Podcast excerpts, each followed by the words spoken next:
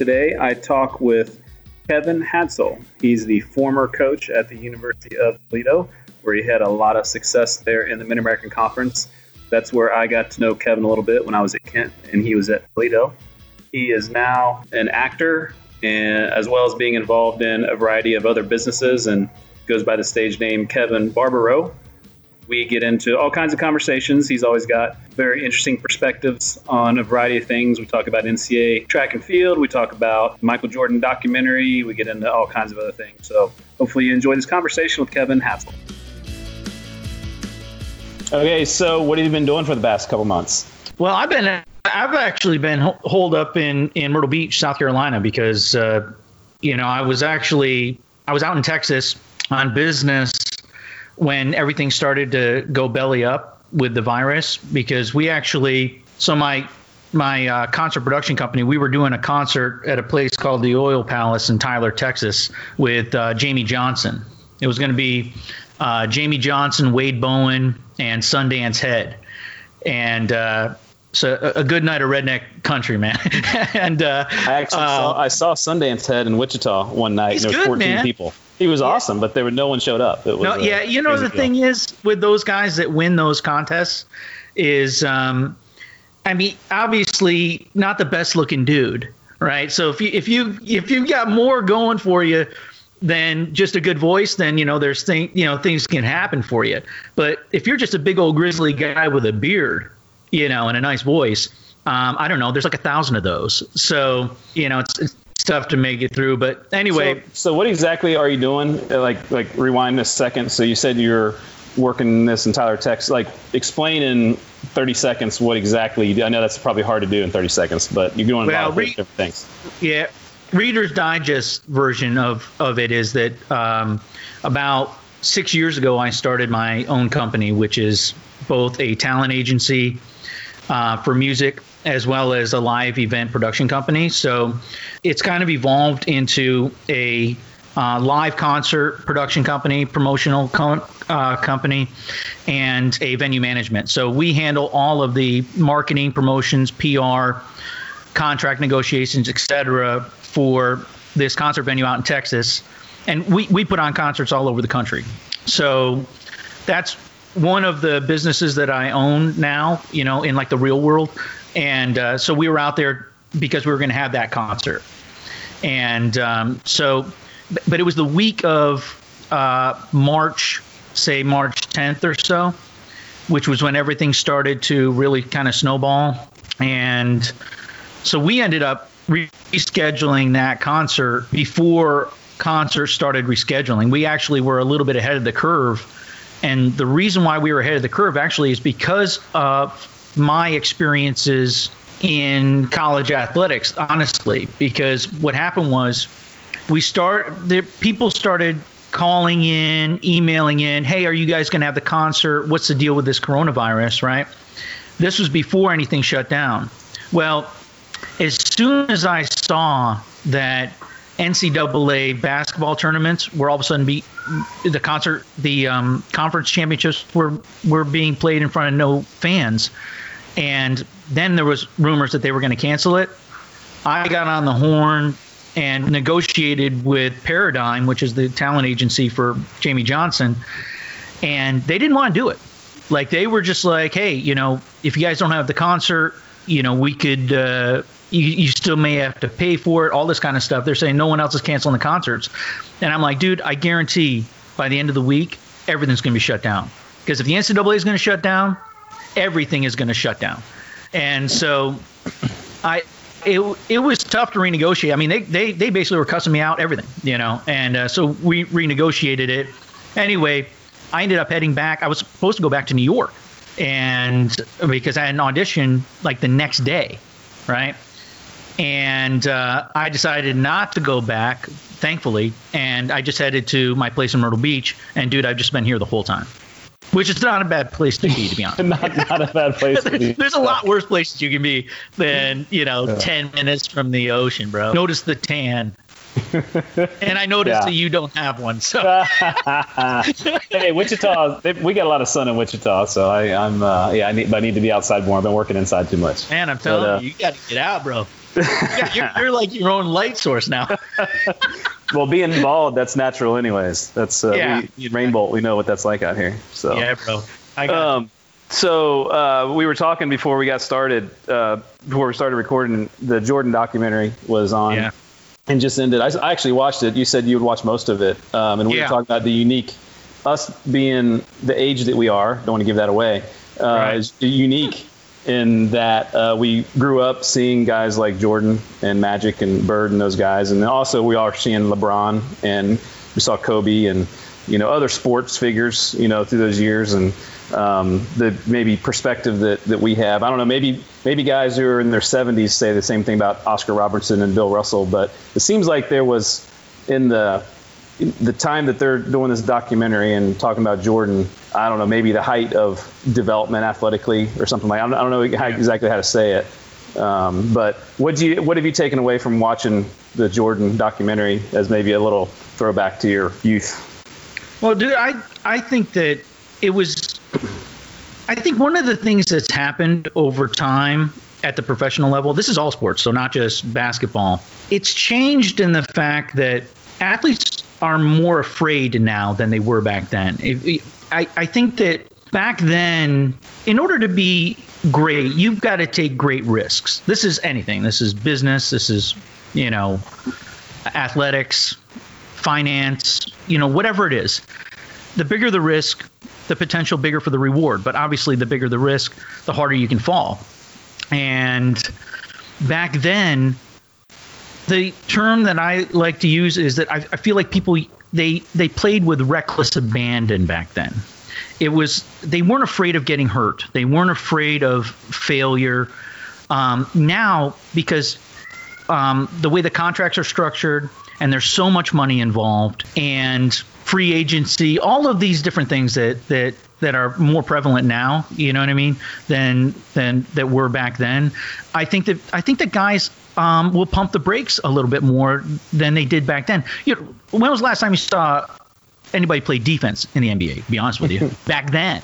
Well, right? yeah, Look right. at how tough it's, it's hard to now. They've made the rules such that it's hard to, you know, Yeah, and, and the rules are done to protect the players, of course. when you I see mean, the scores of those games that back in the day they were 78 77 That's right. and you know Yeah, they were like college games. yeah and it was brutal watching Yeah. i think that's taken away how brutal that was and jordan was still averaging 30 points a game Oh man, Through you it, Know. You know, as a- and as a Rodman guard. averaging like 17 rebounds a game. I mean, come on, man. You know, and so I, I think that when you look back, obviously there's great athletes now. You know, and just developmentally, people get bigger, they get stronger, they get faster. Just humans in general. You know, over the last 30 years or whatever, right? But what was lost on what has become lost, I think, in professional athletics as opposed to back then was that reckless abandon that they played that they played with and, and this will to win E- even a regular season game like now it's like well let's just wait to the playoffs i mean for, for, for the most part everybody's going to make the playoffs if you're any good right and even you look at the NFL. Look look at the last week of the NFL season. You might as well not even play it, right? Because everybody, for the most part, knows who's playing who, and everybody pumps the brakes.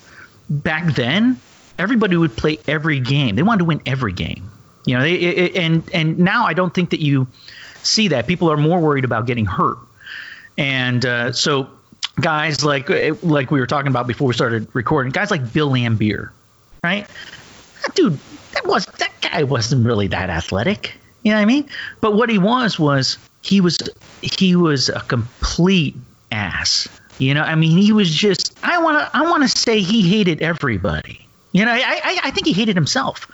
He was You kind of like uh, when i was watching it, he's kind of like the bad guy wrestlers in professional wrestling that they knew their role and they owned it. And now Yeah. there's no bad guy wrestler there's no bad guys in professional sports. Everybody is perfect and they've all got their own documentary crew following them around Right, you know 24 exactly. hours a day instagram so crew yeah come on man they might not be able Yeah, to you- you know is, is can you not go back to that time anymore like is it impossible is, was that the end of you know That's you got they, they, they got a touch of it where Jordan retired in early on because of the media, because of everybody that was hound. You know, that was a part of that whole thing. I guess you know now we've gotten to the point where kids are growing up with it. They're crafting their brand as a you know young person, let alone yeah, before they even at, become famous. That's right. Yeah, people try to become. I mean, dude, I'm an actor, so like I, I, I live in that world. I see people that they're more interested in becoming famous for being famous not not for any real anything else other than just to be famous. And uh, you see like these athletes now. You, you, look at the generation now. I mean, obviously you're a college coach still, so um, these kids coming out now they've never lived a life without social media. Social media has existed their entire life now. And this is the first generation for that to happen. And where they all feel as though they're entitled to a voice and that they're that for some reason they feel as though their opinion on everything matters. So they tape themselves doing everything, you know. And and now because everybody's talking about their own brand, you know, whether it's athletics or or or my in my world with acting and everything else, everybody's kind of trying to develop that brand. And what's lost is the craft. So whether it's the craft of acting or whether it's the craft of athletics, that's falling by the wayside. Because now if you get enough followers on Instagram, then then you get paid you get you get enough followers on YouTube, not enough subscribers of people to listen to whatever it is that you've got to say, and a lot of people don't have anything to say really, um, and uh, and you get paid. You know, so th- that's what they're really trying to do, and of course, in athletics, particularly contact sports, um, the risk is that you're going to get hurt, and I th- I think that that they're more worried about that well, and, and now they're you know they're trying to figure out in the NCAA this um, name, image, and likeness stuff. Yeah. Which I don't know how much you paid attention to, but um, I paid attention. Yeah. It's I don't I just don't know how they're going to do it because we're in the middle of it, and and so obviously most people are thinking of the Joe Burrows of the world, like yeah. in terms of the media, but right. it's coming down through every kid in the track team at Wichita State through every kid at Toledo or wherever yeah. in every sport. And now, like you were talking about trying to, you know, craft an image and and now kids are like, oh, okay, now I can use this to make some money, which not yeah. against anybody making money for sure. Yeah. But yeah. but I wonder about like in five years from now, is every kid on our team going to have their own YouTube channel or something right. that they're constantly coming throughout their entire day trying to figure out how to get more subscribers and like you said not focusing on what's actually important which is whether it's academics or track Athletics, practice or, or, whatever it is. Yeah. yeah.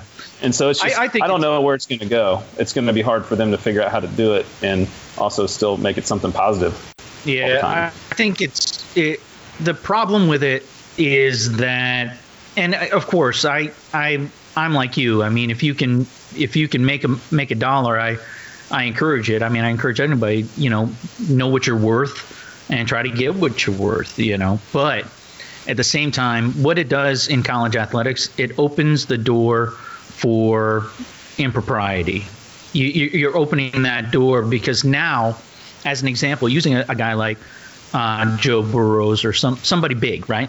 So you've got this five-star quarterback recruit coming out of high school, and the institution itself can only offer a full scholarship plus cost of living or whatever it is that we, we can give now, right?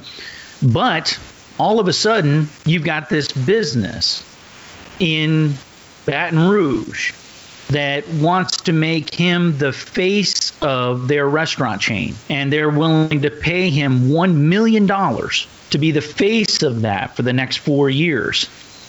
How are you going to how are you going to govern that?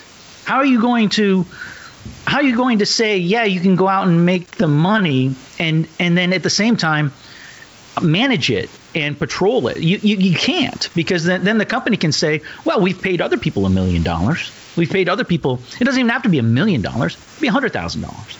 You know, I once, I, it, shockingly, I once got paid for a TV commercial in New Jersey and New York area. It was a tri-state area. I got paid ten thousand dollars for 30 minutes of my time. And the entire commercial that I was a part of, that 30 minutes, they only wanted to film my eyes because I have a unique eye color, right? So I almost felt like I was stealing from them, right? So I get $10,000 for 30 minutes of my time. There's crazy money out there in the world of acting. There's crazy money out there in the world of commercials and print ads and all this kind of stuff, right? Stuff it, it they'll pay you they'll pay ridiculous money for anything, right? So it's not unprecedented for like this company in Baton Rouge to then say, "Well, hey, we'll we'll give you $10,000 for this. We'll give you $20,000 for that." And you have no way, as the NCAA, of saying, no, you can't take that money because all that person has to do is prove that they've given that kind of money to somebody else.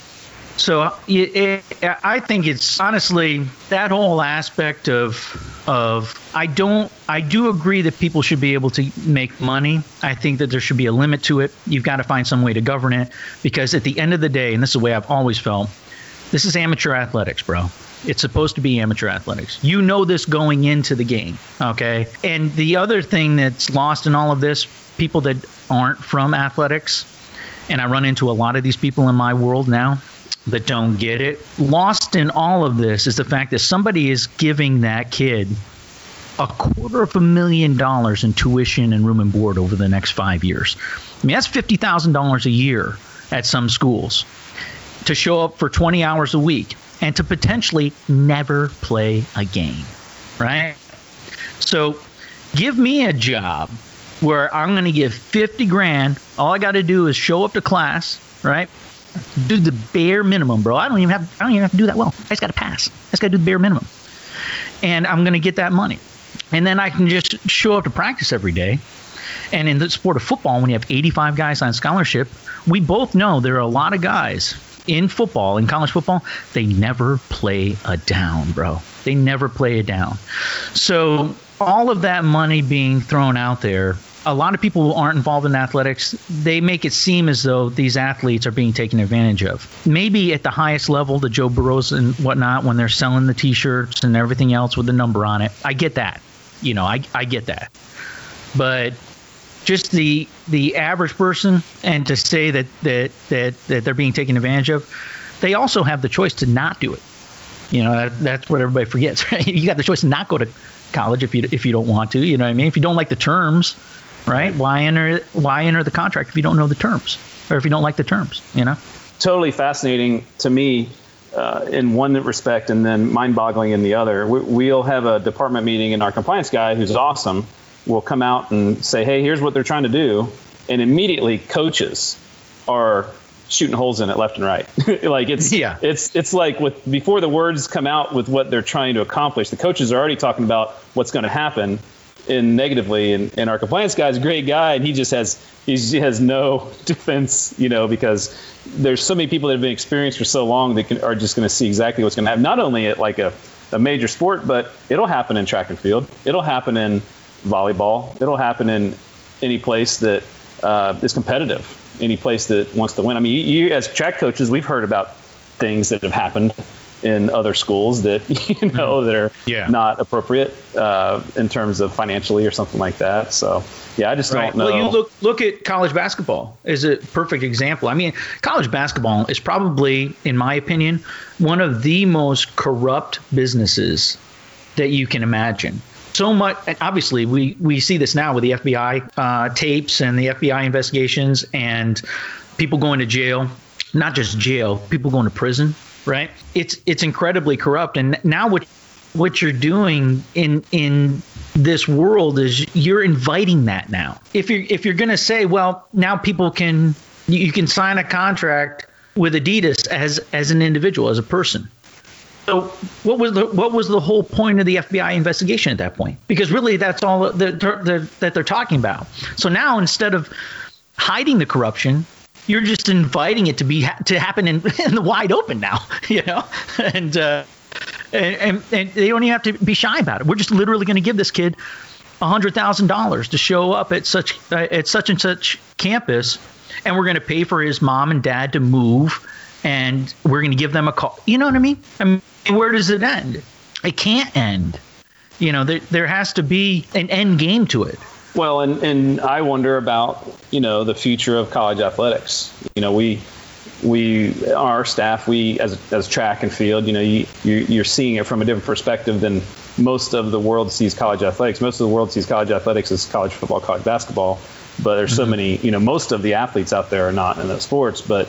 Uh, we, yeah. we wonder like where is this heading not only that name image likeness stuff on top of it now we have the coronavirus which has really exposed the financial frailties of college athletics on all kinds of levels, and you know where there's there's places that are um, you know trying to maybe cut sports. You know, friends of ours over at the University of Akron just had the cross country team cut. Mm-hmm. Uh, I, I, guess it's kind of a weird story coming out of Akron. It's a sham, a bro. I, I, I, I've been saying it all week. It's a sham. So they cut they cut a cross country team that from what we've found out, their budget was 6,500 bucks, which is a pretty normal budget. I, I, mean, I know what ours is for a men's cross country. That's not uncommon. That's a pretty com- people think that's 6,500 bucks. How do you survive on that? Well, because you have this whole other program of track and field and cross country where exactly all this yeah. stuff. But the where these people are getting paid stuff. anyway. Yes. Right, yeah. and so you're literally saving 6,500 bucks. But when you do the math of all the tuition you're going to lose from kids transferring or not coming to that school uh, eventually, you know, people don't understand that the track and field and cross country actually, in a lot of cases, brings money to a university. My buddy uh, Kevin Lucas, another Kevin who mm-hmm. coaches at Mount Union, you know Kevin. Yeah, um, he's I think We've compensated. yeah, he's he's uh he's compensated well at a Division three level because I think they understand how important it is to have a good track coach at a small school because of how much money they bring in. He's got 160 kids on his team, yeah, and it's 20% of the tuition or 20% of the enrollment at a school, and so uh, track and field in cross country makes money at a lot of places, and at the Division one level they don't see it that way because the money goes to the university. It doesn't go to the athletic department in terms of ticket sales. But right. it's always a struggle uh, but I think you know it's something that as track coaches we have to keep educating people about the not not only the financial value but all the value of track and field, the diversity, the all the different positives that you. It's like a it's like America put into one sport. you know, there's so yeah, many exactly. different things. And so, well, track and what, field uh, is is the the greatest cross section of American life, really, of any of the sports because you have all demographics are covered, all races, uh, all socioeconomic backgrounds, obviously both uh, sexes, you know, and um, yeah, I think that the the the problem right now is that, and I said this when the virus first started shutting everything down is that athletic departments are going to use this as an excuse to drop the extra sports. And that you look back only a few weeks ago, the group of five presidents wrote an appeal to the NCAA to lower the minimum requirements to stay Division One in terms of number of scholarships, total dollar figure, and number of sports that they have to sponsor. Right. Well, the NCAA shot it down, but what they did do, the NCAA, they created a portal where these schools can now file for a waiver so they didn't want to blanket say you can go under 16 sports because they knew that for sure they would all five of these conferences would immediately go to under 16 sports without a doubt. And, and as a businessman now, I don't blame them. Okay, it, strictly looking at it from a business standpoint, right? But now they open the door again. Now they by by creating this portal. Uh, that the schools can just apply for the waiver and they can drop down. You know, Bowling Green just dropped baseball, which is a big deal you know, any sport is a big deal. I'm not saying that dropping cross country isn't, but baseball, of course, we can agree is more of a mainstream sport, right? What that did was it dropped the total number of sports that are sponsored at Bowling Green to five on the men's side. Well, they were already operating at what was the minimum of six on the men's side. So obviously they, they had to have gotten this waiver already because they didn't lower their total number of sports under 16, but they lowered the number of men's sports under six, which was the requirement, right? So the thing with Akron, you know, this whole time that this has happened, since it happened this past week on Monday, right? I've been on LetsRun and I mentioned this a few times. The cutting across country had zero to do with money, bro. Zero to do with money. Right. All it has to do with is the perception that their athletic director is trying to give the people across campus. So, and and and I get it. I, I wouldn't want to be in this cat's shoes, right? I wouldn't want to be an athletic director right now. You got to make some tough decisions, but at the same time, you can make tough decisions and you can make good decisions, but they don't have to be mutually exclusive of each other, you know. and uh, so when you look at the cross country one, it makes zero sense to cut it. It makes zero. It, makes less than zero cents.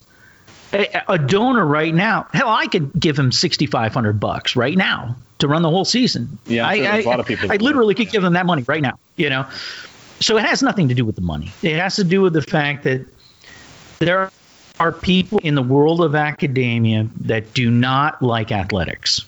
They don't agree with it. They don't see the value of it. Obviously, we see the value of it. You know what I mean? Uh, the value of it not just financially, because it does bring money in, as we were just talking about, but the all of the things that that athletics brings to a student body and to the student athletes themselves, obviously. But uh, not everybody agrees with that. So at the University of Akron, you've got seven colleges within the university system that had to merge, and that meant a lot of people losing jobs, deans and et cetera, right? Uh, tenured people, etc. And the first thing that these people ask the president is, is athletics going to make any cuts? Like we understand that the cuts need to be made. We want to see athletics make a cut. So what does this cat got to do, right? He's got to cut something. Well, he can't just say, well, we're going to cut back on this and that because people don't understand that. They basically will feel as though he's lying. So he can say, well, we're going to cut $4 million out of the budget, out of operating salaries, whatever. End of the day, they're not going to believe it.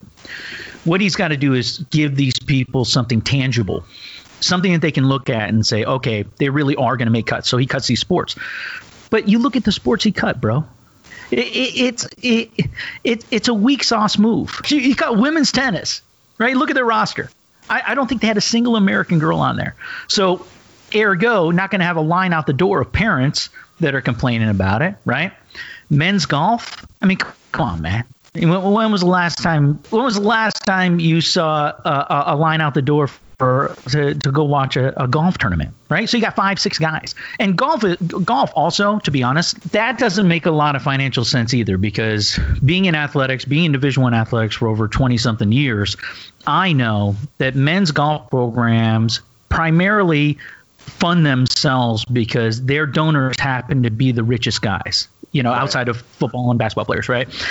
They Kent, men's yeah, golf. Kent State, uh, golf totally is endowed, and yeah, it's they, doubt. Yeah, the whole thing. Yeah, they can run itself. Thing. Yeah, and exactly. and really, if the athletic director wanted to, he could have just made that mandate and golf could run itself and and continue to have scholarships and et cetera, right? And then he cuts men's cross country, right? Who's going to complain? There because he's thinking in his head, well, these kids still have indoor and outdoor track.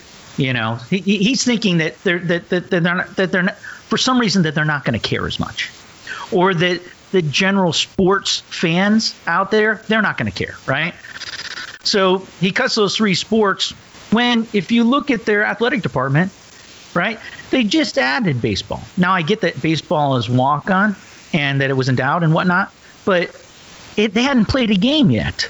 Yeah, I mean, you could have cut that if you wanted to just make a show, you know, if you just want to show people across campus, and then women's lacrosse. Women's lacrosse, I don't even know if that's a MAC sport. I, I, I think that they're an affiliate member of another conference. I could be wrong about that. I haven't even looked. But well, you know, the the elephant in the room, obviously, in the MAC and conferences like it is football. And yeah. I'm now at a place that doesn't have football. Right. And so I can you know, and, and not that Wichita State is immune from the issues that other colleges are having. I think uh, academically they're the same, but athletically, you know, we're way better situation uh, financially because we don't lose or we generally haven't lost money in football, but we're not so tied into to football as a whole with our conference or anything like that. And so the MAC, if they wanted to solve, if they really and truly were trying to figure out their financial problems, they would say, okay, let's change what we're doing in football because yeah. We're not going to be able to compete for a national championship. When you when you can't even compete for a national championship, that's problematic. You know, Kent State, my alma mater, if they win all their games every year for the rest of eternity, they'll never win a national championship. That's the strangest right. thing yeah. I've ever heard of. And w- yeah. is there another sport? Yeah, you'll never get in yeah. anywhere in the world where if you win all of your games, that you can't win the championship. That's like the weirdest you're thing. Not, you're not invited to the party, bro. yeah. so they're trying not. to be invited. They're trying to like knock on the door and get in the party, but they're never going to get in the party. Yeah, so yeah. You look at yeah, the, you look at Western Michigan uh, back in I think it was 2016 uh, or somewhere around there when they they uh, uh went un, they went undefeated and uh, or, or UCF is an even better example. You know, it's just you're you're never going to be invited to the party, and unless they expand the field to eight, maybe you can get in, but in all likelihood, have to the the, the playoffs have to go to 16 teams uh, in order for a MAC team to ever have a chance to get in, right? There's a you know the thing about football, the one thing that I do understand about keeping it. Okay, so I I do understand that that it is the elephant in the room, and I do understand that on the surface, just like we're talking about, you're never really going to get a chance. But strictly from a business standpoint, there are reasons to keep football around. Okay, so you have a lot of donors that that donate a lot of their money, and it's contingent upon football in terms of luxury suites and billboard signage and and these kinds of things. I do see the value of being on television on Tuesday and Wednesday. Some people would argue there's no value, but there really is value to that because if you think about how much it would cost to run a three hour advertisement on ESPN, you know, it would it, it, it's an, an incredible amount of money that you'll never be able to recoup, right?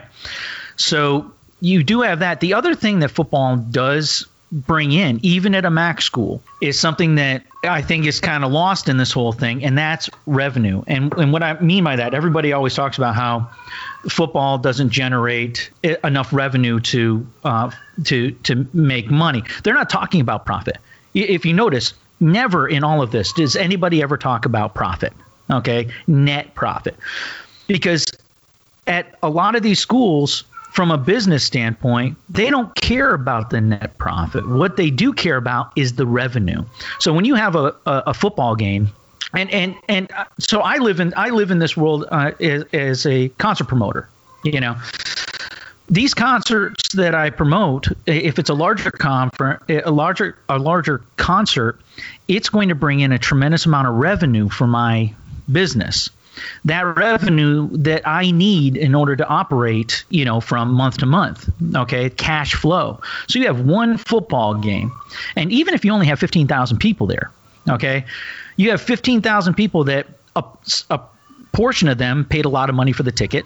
Okay, and then on top of that, every person that comes into that stadium is going to spend on the average about $19, 19 to $22 per person that's whether they bought a ticket or not on concessions, on merchandise, and everything else. And what does that what what does that look like? It looks like cash. And dude, everybody, I don't care what business you are, you need that cash to operate. You need that revenue to operate. So I do understand the need to try to keep football if possible, even if it's not making money, actual net profit, it is bringing in revenue that you then parlay right into uh, other things. So I do get I do get keeping it, but at the same time, I do think that if the group of five, listen, the Power Five conferences, they could lead the NCAA right now, bro. They don't right. need the NCAA. They could lead the NCAA. They could create their own television network most of these already have their own television networks, the Power Five schools, right? Um, they could leave, start their own thing, take all that TV revenue with them, and just do whatever they want. But you would still have the NCAA. People would, st- you know, obviously, we're sitting here talking about NCAA Division One. There are two other divisions for the NCAA also, neither of which bring in a penny for the most part. So the NCAA will still exist. You can still have NCAA Division One, Two, and Three like do now. It's just that they would have their own championships, and and the Power Five schools could have their own championships, and that's how they would exist. You know, ESPN would still cover NCAA sports outside of the Power Five schools, right? ESPN would cover it, CBS would cover it. They, they would because there's always going to be a need. Listen, man, I watched the um, cornhole championships for God's sakes on, on ESPN. You know, cornhole, well, bro. Yeah, for sure. Uh, I mean, I, I NASCAR iRacing had a million people, you know, watch it. Oh man, crazy! But, um, but uh, the only thing I'll push back on what you said is, so being at a place now that doesn't have football, we pay our basketball coach. He's one of the top ten paid basketball coaches in America, oh, yeah. and yeah. And at Kent State, should be honestly. And at Kent State, we had tremendous basketball when I was there. They went to the Elite Eight, and they were never able to keep their basketball coach because you know there's just not enough money, and they paid the basketball coach 200 grand or something, and he got a million somewhere else. And yeah. at Wichita State, they literally have been able to match what other schools. You know, I think Alabama has offered our guy four million, and he turned Man. it down because he's yep. making three and a half million here or something like that. And so it, places like Gonzaga or Wichita State or maybe like Xavier, Dayton, that have figured out, yeah, Dayton. They've, you know, to me, those are uh, the models that I wonder. If, I wonder if behind closed doors, there's athletic directors or presidents at the MAC schools that go, man, I wonder if we should do that because it might end up not going that well and end up being Cleveland State or you know mm-hmm. something that that is not on the blip in the national radar right. at all. You know what I mean? Yeah, because so. you got it, um, even in that world, even in the world of schools that don't have football and put all their eggs in the basketball basket, you, you still have the haves and the have nots in that world. Okay. You're always going to have the haves and have nots, but it just doesn't look the same as uh, as the football schools do. Yeah, I, I don't think any MAC athletic director even thinks about that. I think that they they have they're pot committed, man. You you you're a gambler, right? You play Texas Hold'em. They're pot committed. You're already too far in it. You already have hundreds of millions of dollars invested in weight rooms and in locker rooms and in stadiums and in press boxes and luxury suites. All of this, all of this. If you were to suddenly just say, you know what, didn't work out well, that's your last job, A of all. And, you know, it just, it, it's no one, they, these guys don't think that way. I do agree with you that basketball is the better model. Basketball programs, even at the have nots, even at the Youngstown states, right? The, basketball makes money.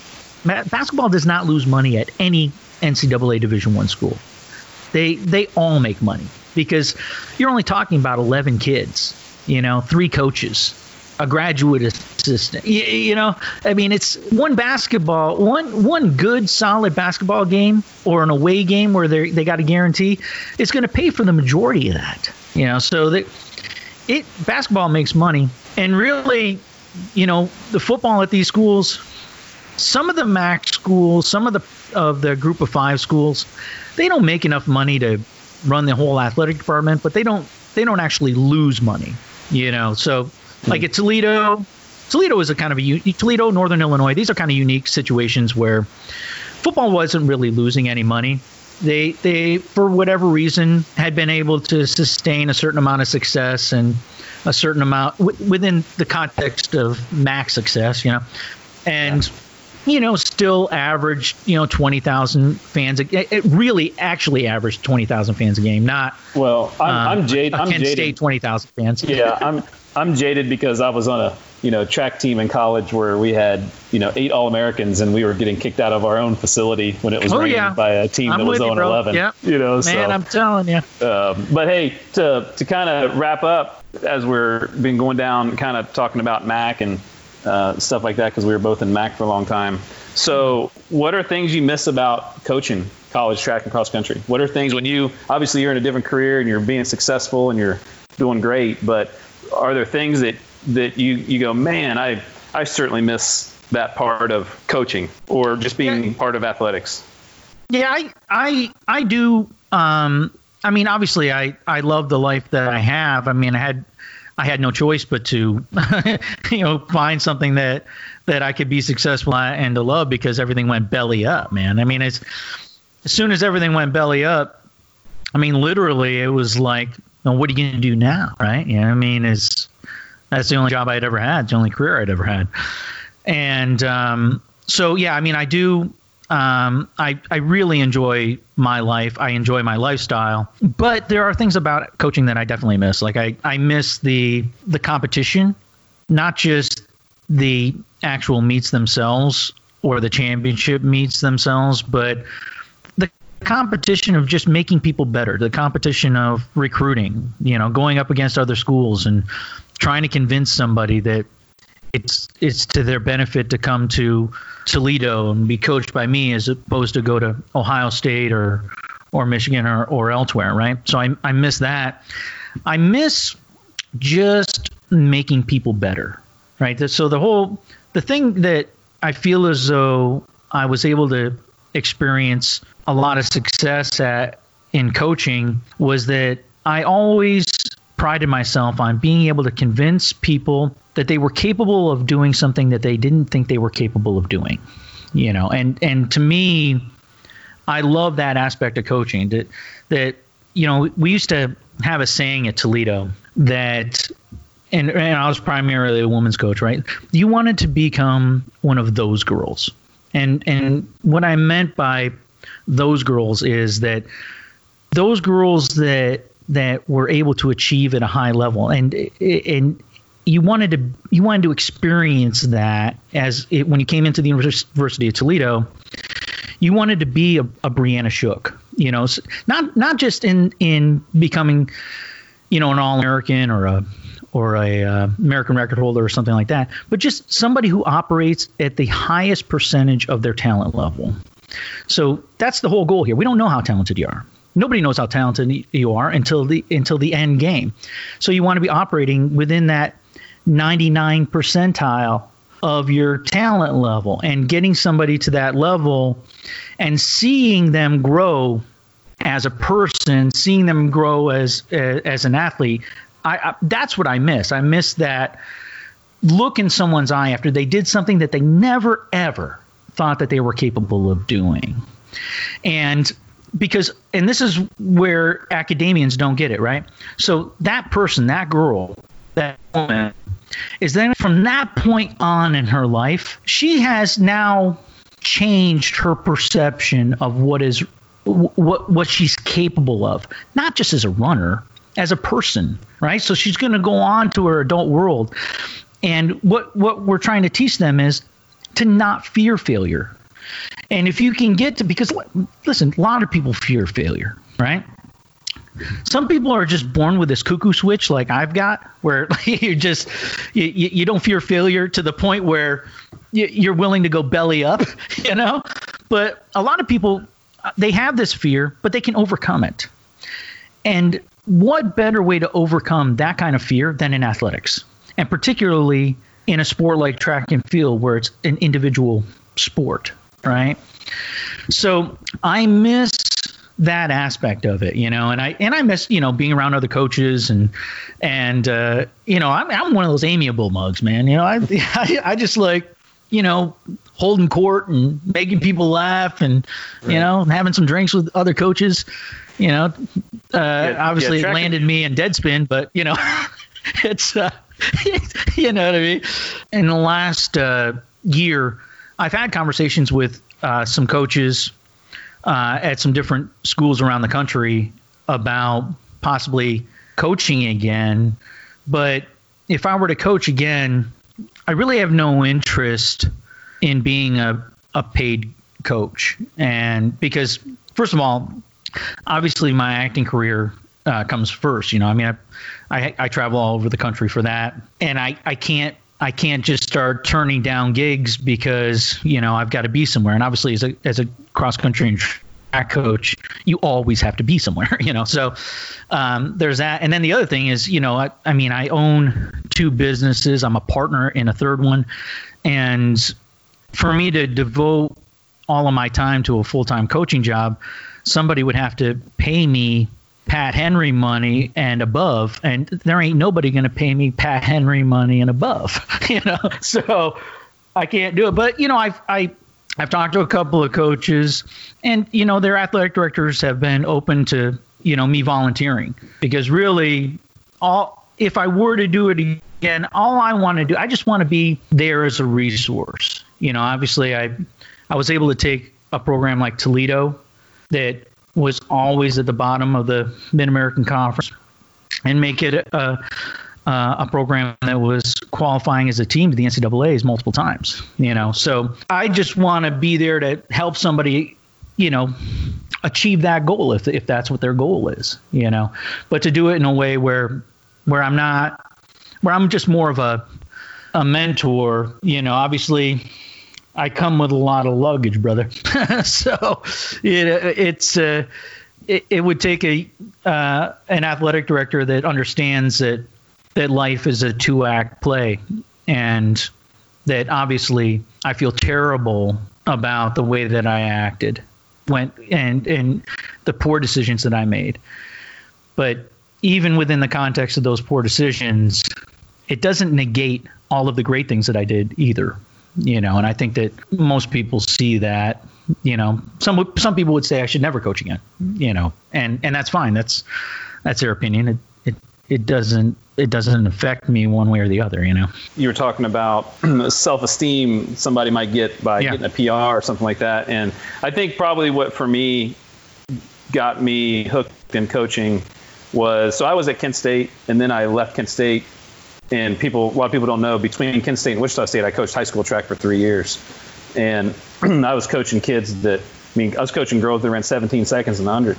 You know, I mean, it was, oh, man. The, you know, there was people like that. Um, and then, uh, you know, but seeing those kids at those ages improve so much, and like you're talking about, see themselves differently just because their name comes up on a piece of paper with a time next to it, and a, you know, and in track and field, you, you, have to own that, good or bad. It, you know, if you're if you want to get better, you work harder. It's it's That's one of those things. And and in college track, more you know, if there's a scoreboard, they put your name up there and your time. You know, you can't hide yeah. behind it, and you got to own that. And that's a healthy thing as a person to have to face whether that's good or bad. And yeah. it's not. It's going to be bad sometimes. And how do you react to that? Well, you react to it the only way you react to it in a good way is to work harder and to figure out what you did wrong. And in a lot of team sports, you're able to hide behind that score, whether it's a yeah. soccer game or a basketball game. You know, they're not putting your name and your result 100% of the mm-hmm. time up there, and people know yeah. exactly. So I think in track, like you were talking, we, we started early, and maybe that's a good way to wrap it up. Is how track is, know, in my mind, the best sport. But there's a lot of reasons why it's so so good for somebody to be part of, and yeah. Um, not only because all the demographic part of it, but because of yeah. it's legitimately you and getting better yourself, and, and then it does wrap into a team concept, which is also awesome mm. too. That we're able to do both yeah. of those things.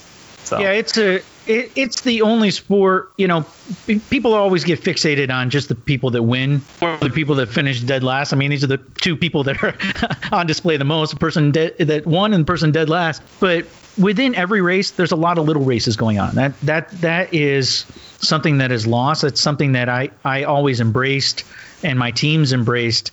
That you have to find the race within the race and be competitive in that and, be, and, because that's what life is all about too. It's it, when you go out into the real world there's a lot of little races happening every single day.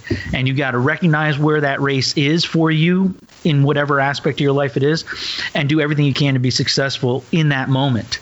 And no sport teaches that better than track and field. Track and field by far is the one that it, it really it really puts the the the microscope on on the individual to be successful in whatever world they're in at that moment. Absolutely. Well, hey man, thanks for being part of the uh, coffee talk over here. I know. Shout out. Yeah, back to, brother. Back to you, you. were the original track and field podcast guy, basically before there was actually a podcast. So uh, I, I, think yeah, I was on it. I was, Me and Bolt were on it. I was country before country was cool, brother.